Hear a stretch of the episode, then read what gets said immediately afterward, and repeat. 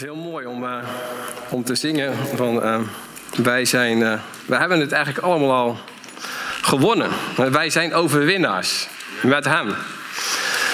En ik zat te denken, weet je, hoe vaak in het leven kunnen we wel denken van dat, we, dat we nog ons best doen om, om te winnen en dat we leven als een stelletje verliezers.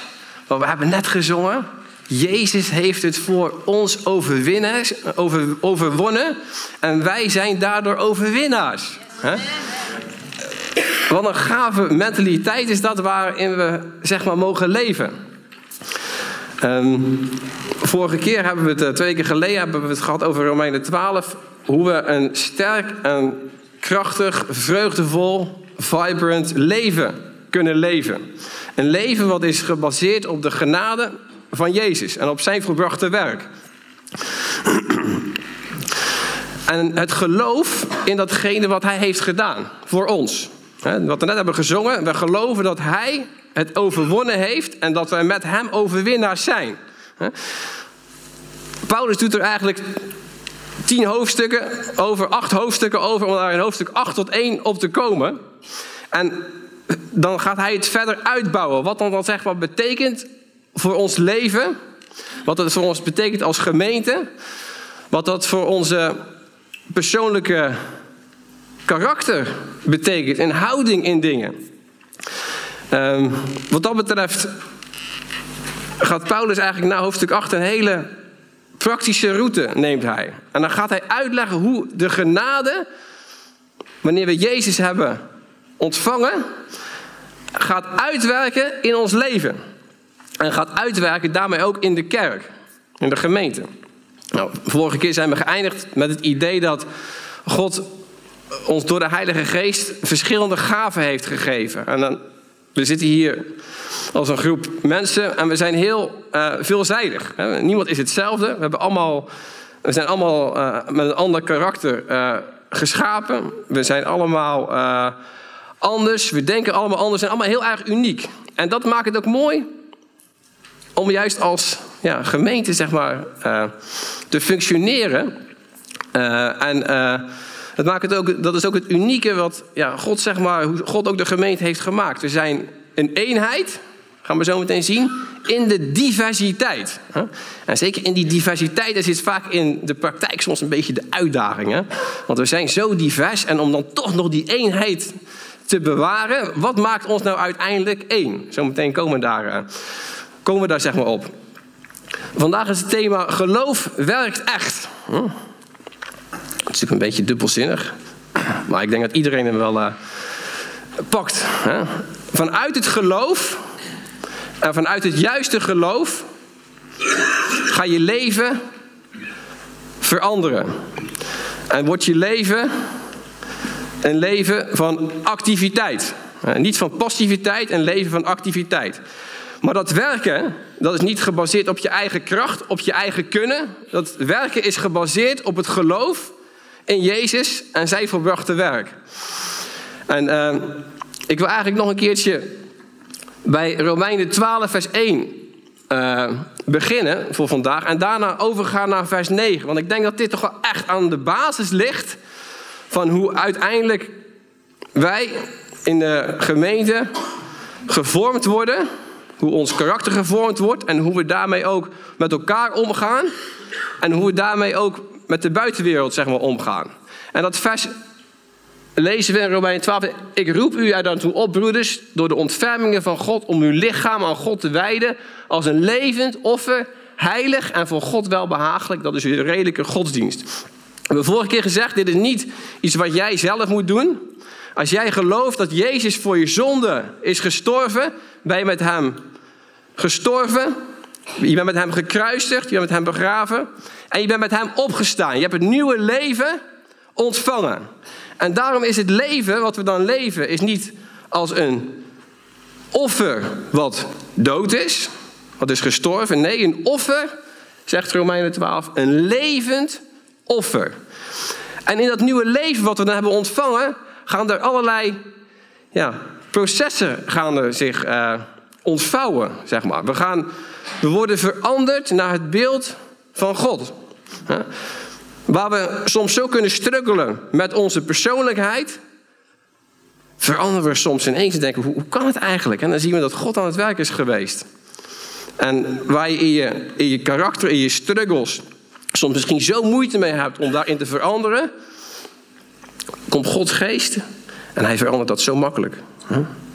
En dat is denk ik ook het, aller, het allermooiste waar we vandaag ook bij stil eh, gaan staan. Dat het geloof, het juiste geloof, wanneer je het juiste gelooft, dat het ook de juiste uitwerking zeg maar, uh, zeg maar heeft.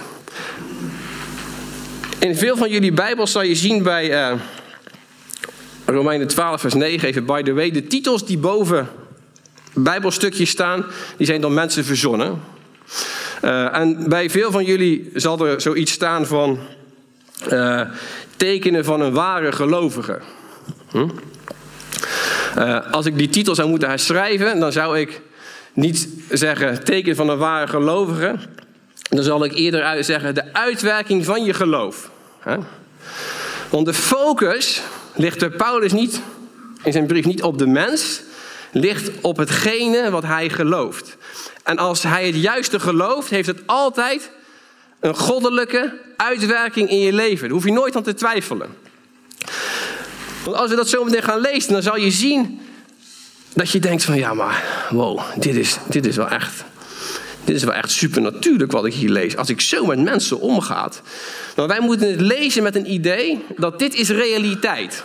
Dit is geen fabeltje. Dit is ook niet iets waar, waar, we heel erg ons best voor gaan moeten doen om dat te gaan bewerkstelligen. Nee, we focussen ons op het juiste geloof. En we geloven dat dat dan uiteindelijk ook zijn uitwerking heeft in jouw persoonlijke leven. En in het leven van ons als gemeente, hoe we met elkaar omgaan. En dan lezen we in Romeinen 12, vers 9.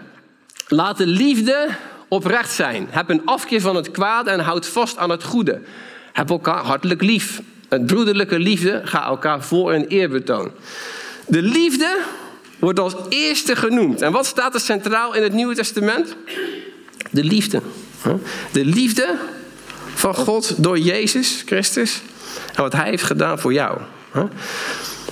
En vanuit die liefde mogen wij ook elkaar zeg maar, lief hebben. Een afkeer van het kwade, vasthouden aan het goede. Heb elkaar hartelijk lief met, hart, met, met broederlijke liefde. Ik vond het heel, heel mooi hoe hij dat zeg maar, omschrijft. Want wij zitten hier ook als gemeente. Net zoals de gemeente in Rome. En we zijn een, een groep mensen. Hè? En we zijn mensen die allemaal in Jezus geloven.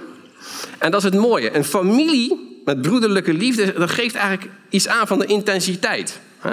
Als je uh, broers en zussen hebt, of misschien neefjes en nichtjes, en daar op een of andere manier zo innig van kan houden. Hè? Dat je denkt, wow, dat, is, echt, is echt familie. Hè?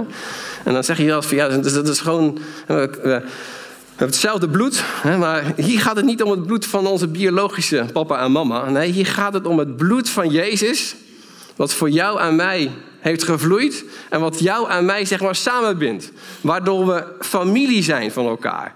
En dat is ook het, het, de gedachte wanneer we in hetzelfde, wanneer we in Jezus geloven, dat we daarmee ook broeders en zusters van elkaar zijn. Niet als een soort van term van heel ver weg. Nee, het geeft juist de intensiteit aan van hetgene wat we met elkaar zeg maar, uh, gemeen hebben. En als je elkaar lief hebt, is het ook heel makkelijk om elkaar voor te gaan in eerbetoon. Dan hoef je jezelf niet hoger te achten dan die ander. Je mag die ander mag je, mag je eren. Wees traag wat uw inzet betreft. Wees vurig van geest. Dien de Heer. Verblijd u in de hoop. De hoop op de komst van Jezus. De hoop dat Jezus zal gaan terugkomen om zijn bruid, om ons zeg maar te halen. En dan is het ook als, we, als het, dat onze hoop is, hè, dat we weten dat Jezus ons komt halen, dat er een wederkomst zal zijn, dan kunnen we ook het geduld, dan geeft God ons ook het geduld om in verdrukking, om in moeilijke tijden, daarna uit te zien. Daarna uit te kijken, over de omstandigheden heen te kijken. En dan, en dan is het mooi, dan is onze hoop weer gericht op datgene wat Jezus komt doen. En Jezus komt jou en mij halen als zijn bruid. Volhard in het gebed, wees deelgenoot in de noden van de heilige, leg u toe op de gastvrijheid. Enerzijds is, hij, is Paulus heel erg bezig met hoe wij ons als gemeente zeg maar, uh, uh, vormen, hoe, hoe onze relaties zeg maar, zijn. Maar dan zegt hij, wees deelgenoot van de noden van de heiligen. En dan stapt hij als het ware het gebouw hieruit en dan zegt hij van, weet je, er is zo, zoveel nood kan er zijn in je omgeving. Er kan zoveel nood zijn in deze situatie in Jeruzalem, wat hij of meer tegen de gelovigen in Rome zei. Er is nood, er is armoede bij de christenen in Jeruzalem. Staat er voor open, help deze mensen. En uh, ja, dat is ook het, denk ik, het hele mooie, unieke. Hè? Wij zitten niet hier als, als gemeente samen en alleen naar elkaar te kijken. Wij mogen ook buiten dit gebouw kijken naar de mensen die in deze stad wonen. Naar de mensen die hier verder vandaan wonen. Naar mensen in landen die het, die het minder hebben, die verdrukt worden. En dan mogen we ja, daar ook een, een, een steun en toeverlaat voor zijn. Dus weet je, dit is allemaal realiteit in jou en mij, uh, in jou en mijn leven. Watgene wat Paulus zegt als het gaat om onze, onze, onze om, wie wij zijn. Het mooie is, Jezus heeft het daar precies hetzelfde over. Namelijk in uh, de bergreden. Een reden die hij onderhoudt voor zijn discipelen. En uh, mag de volgende slide. Daar zien we dat Jezus ook aan het onderwijzen is. En uh, dan geeft hij zijn discipelen, legt hij bepaalde dingen zeg maar uit. Hij zegt, u hebt gehoord dat er gezegd is, u moet uw naaste lief hebben en uw vijand moet u haten. Op dat moment dat hij deze dingen zegt, is er al heel veel strijd en conflict geweest met de, met de fariseeën, met de geestelijke leiders van Israël. En zo meteen zien we heel duidelijk dat de geestelijke leiders van Israël de wet probeerden te, uh, te verlagen naar meetbare maatstaven. Want wat zien we daar vervolgens? U hebt gehoord dat er gezegd is, u moet uw naaste lief hebben en u moet uw vijand haten. Dat zegt Jezus, hè? Dat is niet in de Bijbel.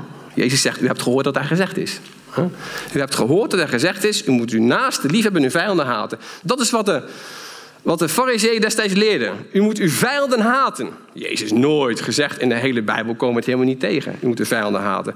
God haat de zonde, maar heeft de zondaar lief. Want daarom zegt Jezus ook, maar ik zeg u, heb uw vijanden lief. Dus haat ze niet. Zegen hen die u vervloeken. Doe goed aan hen die u haten. En bid voor hen die u beledigen en vervolgen. Zodat u kinderen zult zijn van uw vader die in de hemel is. Want hij laat zijn zon opgaan over slechte en goede mensen. En laat het regenen over rechtvaardigen en onrechtvaardigen. En daarmee laat Paulus zeg iets zien van de overweldigende genade van God en van wie hij is, dat hij laat niet alleen zijn goedheid zien aan de goede mensen, aan de rechtvaardige mensen. Zijn genade is zo groot, zijn goedheid is zo onmeetbaar, dat hij zegt, zelfs aan de slechte mensen en de onrechtvaardige mensen, die zegent God zelfs. Hm? Zo groot is het hart, zo groot is het hart van God.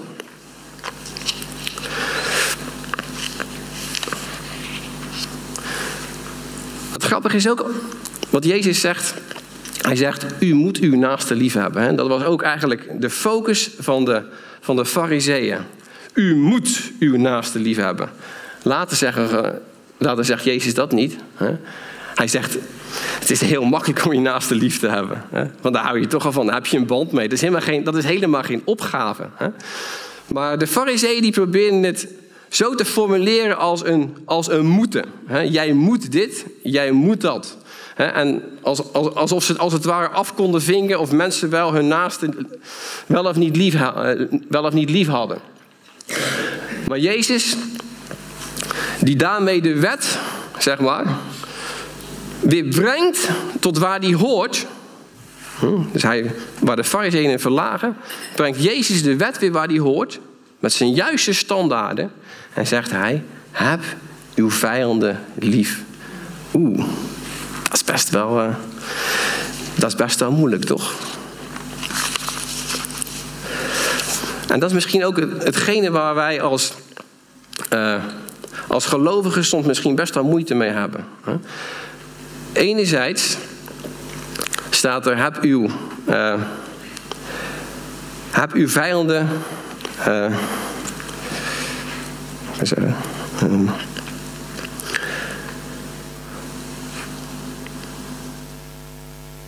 oh ja, uh, wat, wat, wat Jezus zegt, uh, dat we dus de, de, de zonde moeten haten en de zondaar liefhebben. Hoe zit dat bij ons? Dat is best wel eens pittig. Maar wat ik geloof wanneer wij Jezus in ons hart hebben. En wanneer we weten wat Hij voor ons heeft gedaan, Romeinen 12, vers 1. Wanneer wij een nieuw leven hebben ontvangen. Dan kan het geen opgave zijn om van de zondaar te houden. Dat is het hart. Dat is het hart van God. En dat mogen we ook als kerk, dat mogen we ook als gemeente doen. We hoeven niemand, niemand buiten te sluiten. God houdt van alle mensen. En dat is het hart van God. En dat is het krachtige daar ook aan. Wij hoeven niemand te gaan zitten oordelen, te gaan zitten veroordelen, om zich minder te voelen of wat dan ook. We mogen met mensen omgaan als schepselen van God. En dat is wat God ook doet in zijn volmaakte liefde. En weet je, dit zijn allemaal hele ja, mooie gevolgen van het, uh, van het leven, van het nieuwe leven wat wij hebben ontvangen. En daarom zegt Paulus ook in Romeinen 12, de volgende sheet.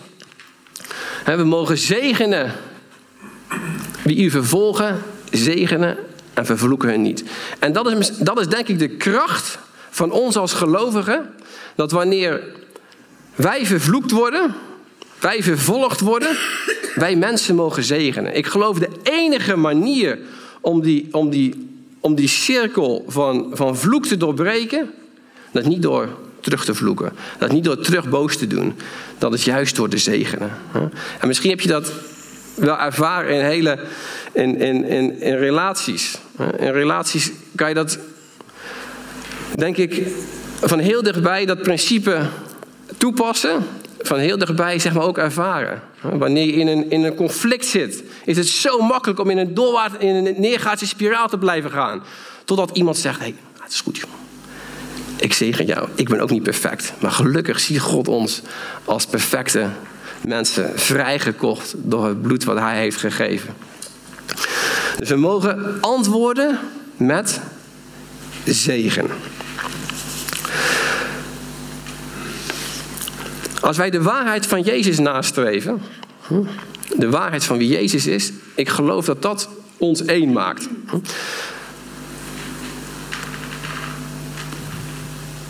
Eenheid is in de Bijbel een heel groot thema. Hm? De eenheid van ons als gemeente, de eenheid van ons als, uh, als kerk. En ik denk dat is niet voor niets. Hm? Het is zo makkelijk om de eenheid te verliezen wanneer we de focus verleggen. Hm? Ik geloof wanneer de focus ligt op het offer van Jezus, dan is dat hetgene wat ons één maakt. Dat is dat datgene wat ons samenbindt.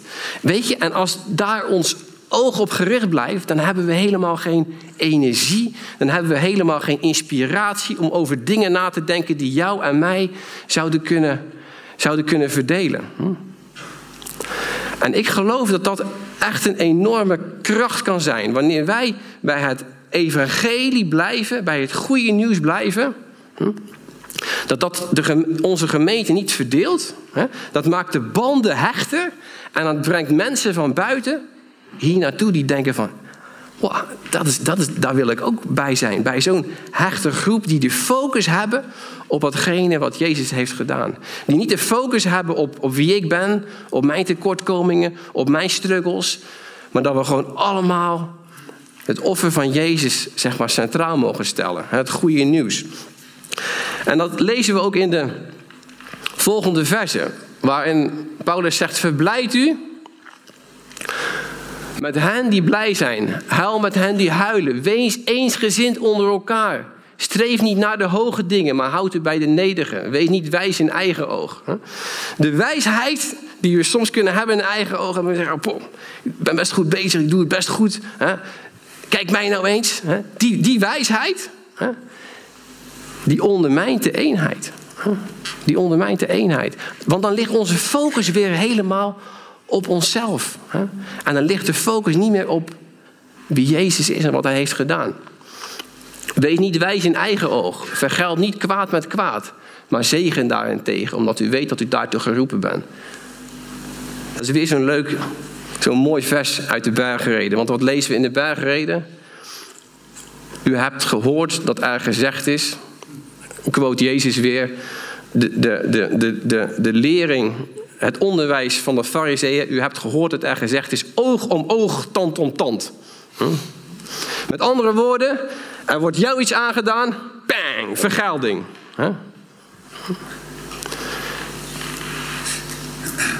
Maar dat is niet zo. Vergeld niemand kwaad met kwaad. We hoeven geen kwaad met kwaad te vergelden. Maar zegen daarentegen, zegt Petrus, omdat u weet dat u daartoe geroepen bent. Wees bedacht op wat goed is voor alle mensen. Leef zo mogelijk voor zover het van u afhangt.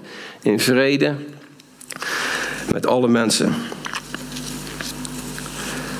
Toch nog even terugkomen op die, uh, op die eenheid van ons als, uh, als gemeente. Eenheid is dus ontzettend belangrijk. Eenheid is een teken waardoor de wereld ziet, lees we zelf nog een ander vers, dat jij mijn geliefde kinderen bent. Hè? Dus de buitenwereld die kijkt niet naar een spektakel. De buitenwereld gaat echt niet hier zitten op een zondagochtend en denken van... Wow, die band Mai. Die spreker in Mai. Dat welkomsteam Mai en die koffie Mai. Ja, ik, ik kom volgende week weer terug. Hè? Na twee keer prikken ze daar doorheen. Prikken ze daar doorheen, want dan zien ze van... Ja, dat zijn ook allemaal mensen. Als zij de eenheid zien van ons als gemeente... Weet je, dat gaat hun echt een openbaring geven van wie Jezus is. Want alleen wanneer de boodschap van genade, wanneer het ware evangelie centraal staat in een gemeente, dat is hetgene wat echte eenheid kan bewerken. Er is geen andere manier die eenheid kan bewerken dan het klare, het ongerepte evangelie van Jezus Christus. Dat is waarom we daar ook in deze gemeente op focussen. Wij geloven dat al die dingen die we hier net gelezen hebben, dat die het gevolg zijn van het geloof in Jezus Christus. We hoeven hier niet elke zondag te staan.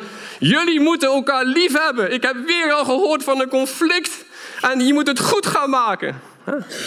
Nee, wij, wij geloven dat wanneer we het ware evangelie prediken, dat het het gevolg heeft dat er eenheid is.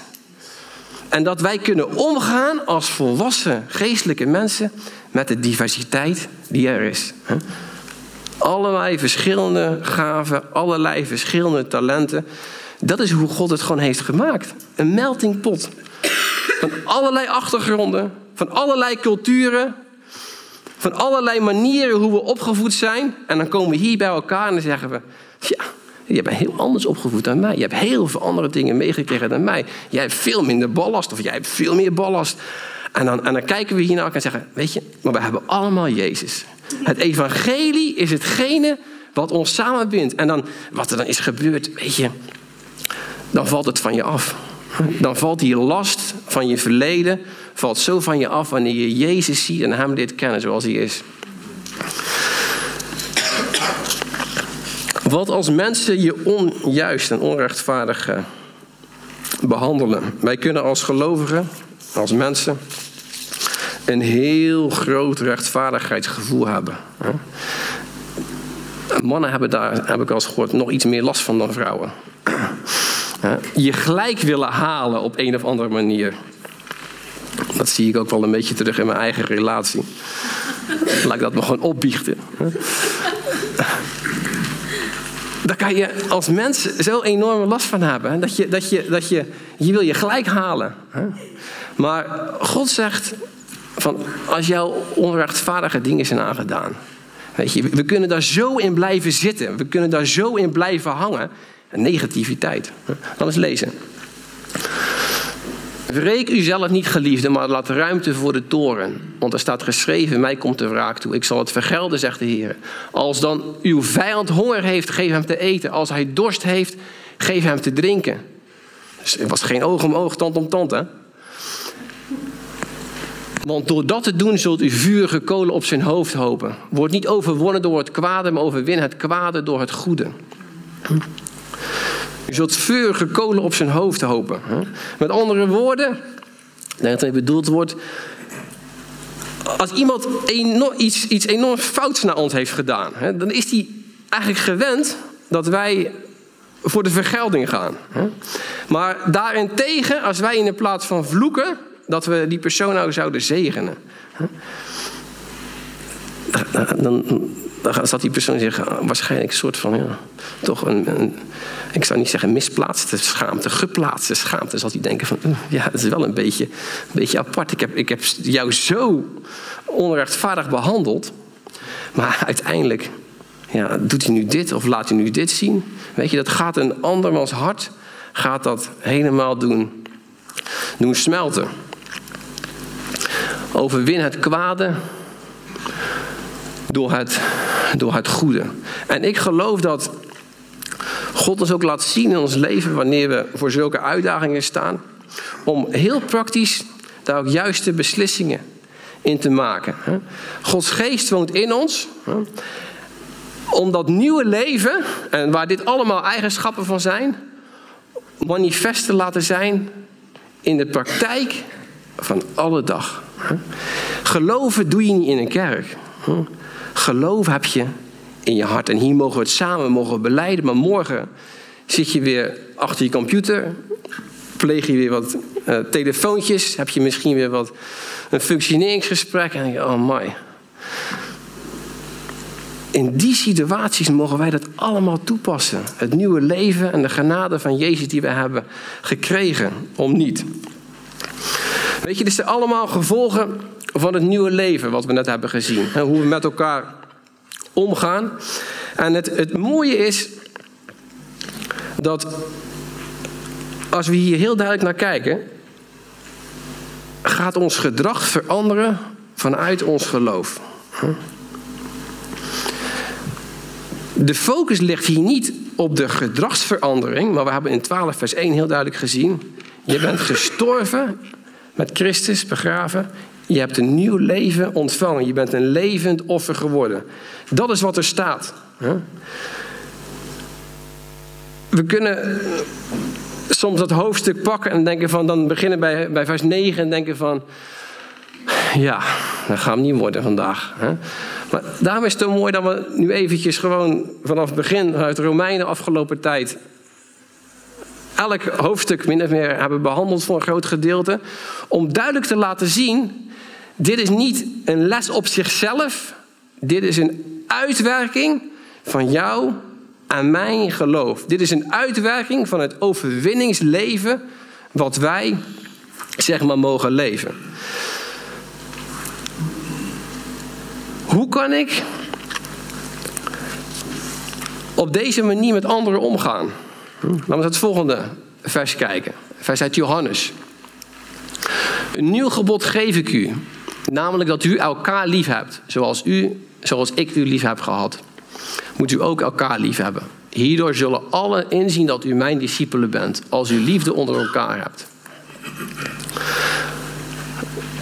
Er staan verschillende hele mooie dingen in. Maar ik denk dat de focus is de eerste vier onderstreepte woorden. Hm? Om van de ander te houden. Maar de focus van het evangelie ligt hierop. Dat u elkaar lief hebt zoals ik u lief gehad heb. Hm? Wij moeten die liefde, wij mogen die liefde leren kennen. Wij mogen die liefde gaan ervaren. En vanuit die liefde die als basis dient, hè, mogen elkaar lief hebben. Dus waar moeten we op focussen als wij tekortschieten in die liefde naar elkaar? En zegt Jezus, focus je nou eens even op die liefde van mij. Hoe, hoeveel ik enorm veel onvoorwaardelijk van jou houd. Op elk moment van je leven. Mijn liefde is daar altijd. Door dik en dun heen. Door situaties waar mensen je laten vallen, waar mensen je laten barsten, zegt God, ik ben er voor jou. Mijn liefde gaat veel verder dan menselijke grenzen. Waar, waar, mensen het niet meer kunnen opbrengen. Misschien heb je het wel eens gehoord. Ik kan het niet meer opbrengen om van hem te houden. Nee. Dat is het probleem. Je kan het ook niet opbrengen. Hè? Maar je moet de liefde van Jezus ontvangen in je hart. En dan ga je gewoon van die ander houden. Dan is het niet iets wat jij op moet brengen. Dan is het iets wat Jezus al heeft opgebracht voor jou.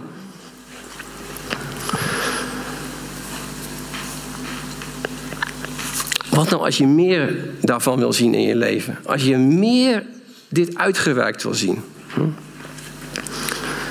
Als je zegt bij jezelf, ik ben best een beetje soms hopeloos. En dan voel ik me zo tekortschieten. Ik zou veel liever willen zijn aan mijn medemens. Ik zou veel meer genade willen tonen aan mijn naasten. Ik zou veel meer dit en veel meer dat. Hm? Wat zegt Hebreeën dan? Waar wij naar mogen kijken in de wedloop van het leven. Hm? Iets vergelijkbaars met wat we net in Romeinen 12, vers 1 hebben gelezen. Wel nu dan, laten ook wij, nu wij zo'n menigte van getuigen omringd worden, in Hebreeën 11, mensen van geloof, afleggen alle last en de zonde die ons zo gemakkelijk verstrikt. Waar is dat gebeurd, lieve mensen? Romeinen 12, vers 1. Wij kunnen de wedloop van het leven. Ik neem even een atleet. Heb je ooit een atleet gezien die met lood in zijn schoenen loopt? Nee. Ja, ze hebben wel een beetje lood onder hun schoenen, van die spikes. Maar dat is ook alles. En die schoenen zijn zo enorm licht. Die kleren die ze aan hebben, dat is gewoon. Ik weet niet hoeveel gram het weegt, maar het, het, het, het weegt zo weinig zodat dat hun niet kan belemmeren hun 500 meter of hun 1000 meter te lopen. Om alle energie en alle kracht te hebben om hun race te volbrengen. En niet op hun snuffer te gaan. Door het lood in hun schoenen, door het gewicht wat ze meenemen. En dat is precies wat we lezen. Leg af alle last en zonde die ons zo gemakkelijk verstrikt. Die last van zonde is, heb jij en heb, ik gelegd bij het kruis. De plek waar die last hoort te liggen. Niet de plek, niet iets wat we dagelijks mee moeten nemen en mee moeten sleuren. Zo gaan we die wedloop nooit op een vrije manier, op een, op een snelle manier, op een, op, een, op, een, op een liefdevolle manier, op een, op, een, op een manier lopen waarin we daar plezier mee hebben. Dan gaan we een leven hebben. Het leven is allemaal zo zwaar. Het is allemaal zo. Je moest eens weten met mij. Weet je, als wij met Christus gestorven zijn en begraven. Als die zondelast van ons weg is. Misschien heb je dat hele bekende schilderij wel eens gezien van John Bunyan. Vroeger hing dat altijd bij ons in onze woonkamer. Ik heb het eigenlijk nooit begrepen. Tot op een heel later moment dat ik. het hangt er nog, kijk. dat, ik, dat, ik, dat ik zag dat die man met zo'n groot, ja, een soort backpack van die tijd misschien zo'n zo zonderlast op zijn rug had.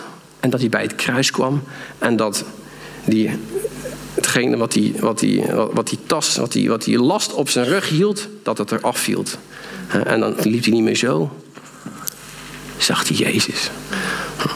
Maar dat is wel de basis van ons leven wanneer wij die wedloop in overwinning willen lopen. En wat doen we dan als wij die wedloop gaan lopen? En wanneer we ook met verharding willen lopen, Terwijl wij ons oog gericht houden op Jezus. De leidsman en, voor, en voleinder van het geloof. Hm? Ik heb gezegd, geloof werkt echt. Het is ons geloof wat ons door die wedloop, zeg maar, brengt. Het is onze focus op Jezus, de leider, de, in het Engels staat er de auteur, in het Nederlands de, de leidsman van ons geloof. Is degene die wij, die helemaal aan, aan het fundament ligt van onze behoudenis. Wij geloven in datgene wat Hij heeft gedaan, zegt de Bijbel. Maar Hij is ook degene die ons geloof, die, die wedloop als het ware, tot een goed einde brengt. En ik denk dat je het ook zo mag zien dat Jezus als het ware, wanneer wij in Hem geloven, aan het begin en aan het einde staat van die wedloop. Aan het begin van die wedloop, wanneer Zijn genade aan ons is verschenen, wanneer wij Zijn genade hebben leren kennen, wanneer we dat zijn gaan geloven, dat er in die hele wedloop die wij lopen, dat God die aan het schrijven is met het idee, op dat en dat moment, op die en die tijd, zal mijn kind, zal mijn zegen op die manier gaan ervaren. Mijn kind zal voelen, zal ervaren vrijgepleit te zijn. Ik zal mijn kind bewaren voor gevaren. Ik zal mijn kind beschermen. Mijn zegen en mijn overvloed is op mijn geliefde kind. En het is Gods idee om met die intentie en met dat hart, wanneer wij ons oog gericht blijven houden op Jezus, niet op onszelf, wanneer wij ons oog gericht blijven houden op Jezus, dat de wedloop van ons leven op zo'n geweldige manier mag eindigen. Met Jezus in het middelpunt. Amen. Amen.